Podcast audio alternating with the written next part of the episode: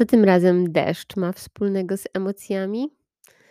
No, myślę, że to, y, jest, y, woda. Emocje zalewają nas, tak się mówi też i deszcz też nas też nas zalewa. I, mm, pomyślałam sobie, bo bo gdzieś to też zobaczyłam, ym, to skojarzenie deszczu z takimi wskazówkami, co zrobić z emocjami. I, no i mi się spodobało, jak to można właśnie sobie szybko przypomnieć, albo nie szybko, tylko powoli też można.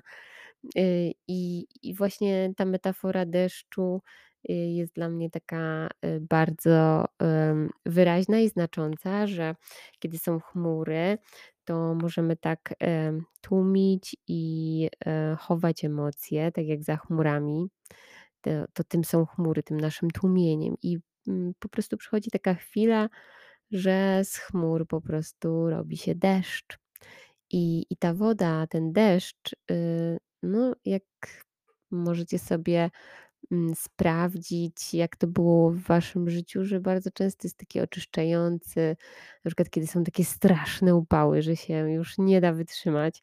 Ja ogólnie bardzo jestem wrażliwa na takie ekstremalne temperatury i na takie bardzo duże zimno, czyli duży mróz. Mój organizm po prostu słabo toleruje duży mróz.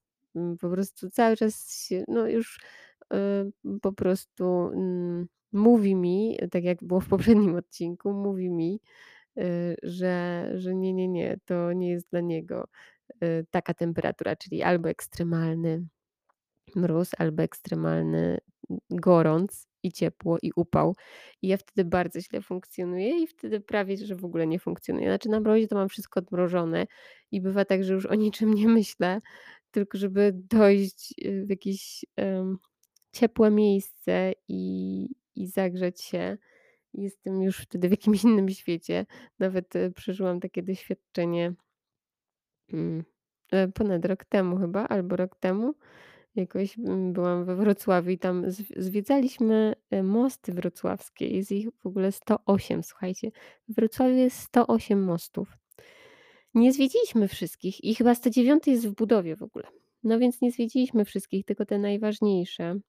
Był pan przewodnik, który o nich opowiadał i było tak zimno. Taki przenikliwy ziąb. Ja byłam jeszcze źle ubrana i po prostu nic z tego nie pamiętam, bo byłam skupiona na tym, żeby przetrwać ten mróz. I tak samo w upał. Jak są takie ekstremalne upały i byłam gdzieś za granicą, gdzie było na przykład 40 albo ponad 40 stopni, to ja siedziałam w klimatyzowanym pokoju, dopóki nie zrobiło się chłodniej, czyli dopóki nie było wieczoru. Bardzo tak było często. No, plaża dla mnie to jest wyzwanie i raczej tam nie przesiaduję zbyt długo. Więc to było a propos ekstremalnych temperatur. Możecie sobie sprawdzić, jak wasze ciało reaguje na nie, jak reaguje na deszcz. Natomiast zmierzałam do tego, i to była oczywiście dygresja, że po prostu po takim upale, w takim upalnym dniu czasami przychodzi deszcz i to jest takie oczyszczające, ożywiający, ym, y, orzeźwiające zjawisko.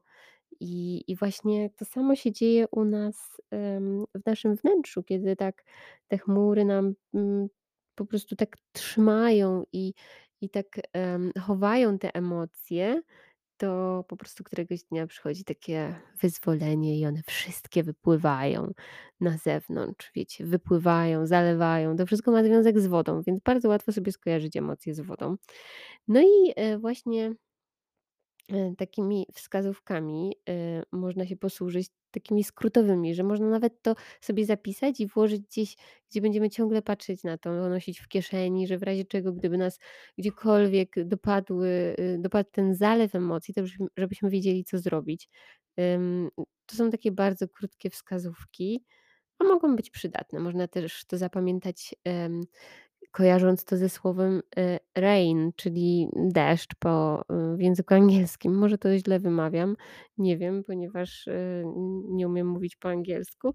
Natomiast chodzi tylko o te literki, czyli R, A, I, N. Więc R, to sobie zapamiętajcie. R to jest rozpoznanie czy rozeznanie, jakie emocje do nas przyszły. Co to są za emocje?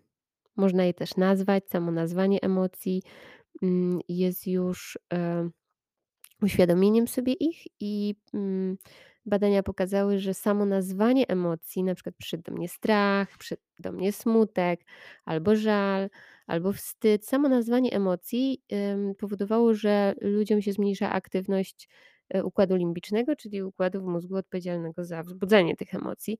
I, także samo nazwanie, czyli rozpoznanie, rozeznanie, y, co to za emocje do mnie przyszły przyszły do mnie. No i można nazwać te emocje.